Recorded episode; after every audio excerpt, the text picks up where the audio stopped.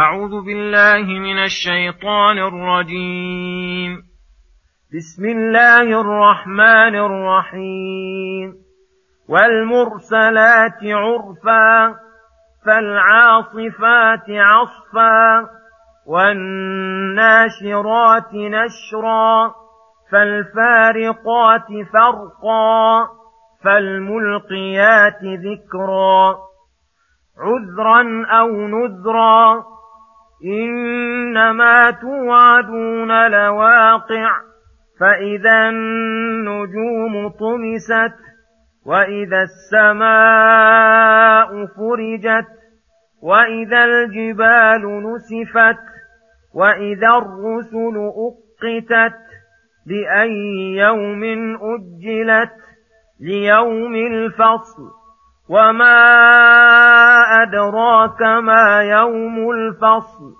ويل يومئذ للمكذبين الم نهلك الاولين ثم نتبعهم الاخرين كذلك نفعل بالمجرمين ويل يومئذ للمكذبين الم نخلقكم من ماء مهين فجعلناه في قرار مكين إلى قدر معلوم فقدرنا فنعم القادرون ويل يومئذ للمكذبين الم نجعل الأرض كفاتا أحياء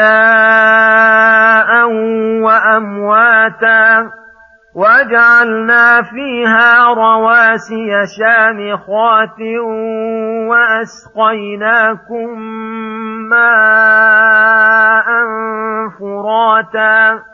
ويل يومئذ للمكذبين. بسم الله الرحمن الرحيم. السلام عليكم ورحمة الله وبركاته. يقول الله سبحانه والمرسلات عرفا فالعاصفات عصفا والناشرات نشرا الآيات.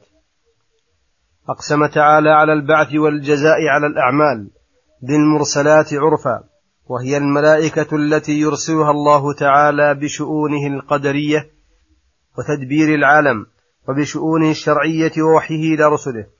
وعرفا حال من المرسلات أي أرسلت بالعرف والحكمة والمصلحة لا, لا بالنكر والعبث فالعاصفات عصفا وهي أيضا الملائكة التي يرسلها الله تعالى وصفها بالمبادرة لأمره وسرعة تنفيذ أوامره كالريح العاصف أو أن العاصفات الرياح الشديدة التي يسرع هبوبها.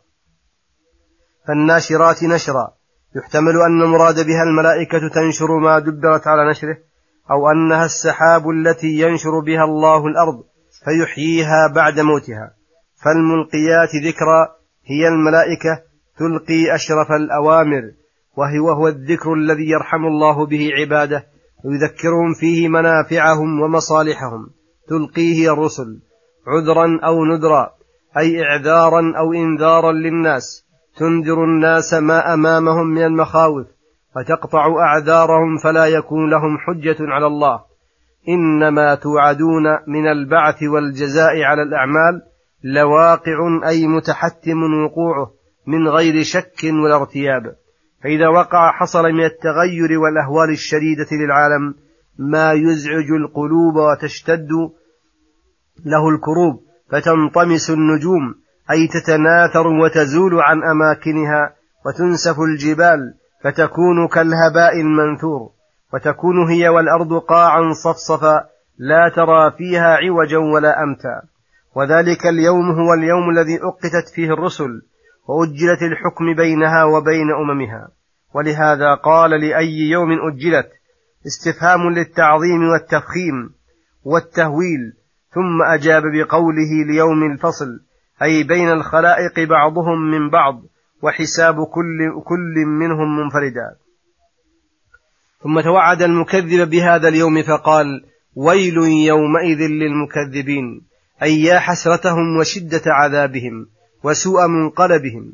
أخبرهم الله وأقسم لهم فلم يصدقوه فلذلك استحقوا العقوبة البليغة. ثم يقول سبحانه ألم نهلك الأولين ثم نتبعهم الآخرين؟ الآية. أي ما أهلكنا أي أما أهلكنا المكذبين السابقين ثم نتبعهم بإهلاك من كذب من الآخرين؟ وهي وهذه سنة السابقة واللاحقة. في كل مجرم لا بد من عقابه فلم لا تعتبرون بما ترون وتسمعون. ويل يومئذ للمكذبين بعدما شاهدوا من الآيات البينات والعقوبات والمثلات. ثم يقول سبحانه ألم نخلقكم من ماء مهين؟ أي أما خلقناكم أيها, المكذ أيها الآدميون من ماء مهين؟ أي في غاية الحقارة خرج من بين الصلب والترائب حتى جعله الله في قرار مكين وهو الرحم به يستقر وينمو. إلى قدر معلوم ووقت معلوم ووقت مقدر. فقدرنا أي أي قدر أي قدرنا ودبرنا ذلك الجنين في تلك الظلمات ونقلناه من النطفة إلى العق إلى العلقة إلى المضغة ونفخ فيه الروح ومنهم من يموت قبل ذلك. فنعم القادرون يعني بذلك نفسه المقدسة لأن قدره تابع لحكمته موافق للحمد ويل يومئذ للمكذبين. ثم يقول سبحانه ألم نجعل الأرض كفاتا أحياء وأمواتا الآيات؟ أي أما مننا عليكم وأنعمنا بتسخير الأرض لمصالحكم فجعلناها كفاتا لكم أحياء في الدور وأمواتا في القبور. فكما أن الدور والقصور من نعم الله على عباده ومنته فكذلك القبور رحمة في حقهم وستر لهم عن كون أجسادهم بادية للسباع وغيرها. وجعلنا فيها رواسي أي جبالا ترسي الأرض لئلا تميد بأهلها فثبتها الله بالجبال الراسيات الشامخات أي الطوال العراض وأسقيناكم ماء فراتا أي عذبا زلالا. قال تعالى أفرأيتم الماء الذي تشربون؟ أأنتم أنزلتموه من المزن أم نحن المنزلون؟ لو نشاء جعلناه أجاجا فلولا تشكرون. ويل يومئذ للمكذبين. مع ما أراهم الله من النعم التي انفرد بها واختصهم بها فقابلوها بالتكذيب. هذا من الويل الذي أعد للمجرمين المكذبين أن يقال لهم يوم القيامة أن يقال لهم يوم القيامة انطلقوا إلى ما كنتم به تكذبون. ثم فسر ذلك بقوله انطلقوا إلى ظل ذي ثلاث شعب الآيات. والله أعلم وصلى الله وسلم على نبينا محمد وعلى آله وصحبه أجمعين. إلى الحلقة القادمة غدا إن شاء الله. والسلام عليكم ورحمة الله وبركاته.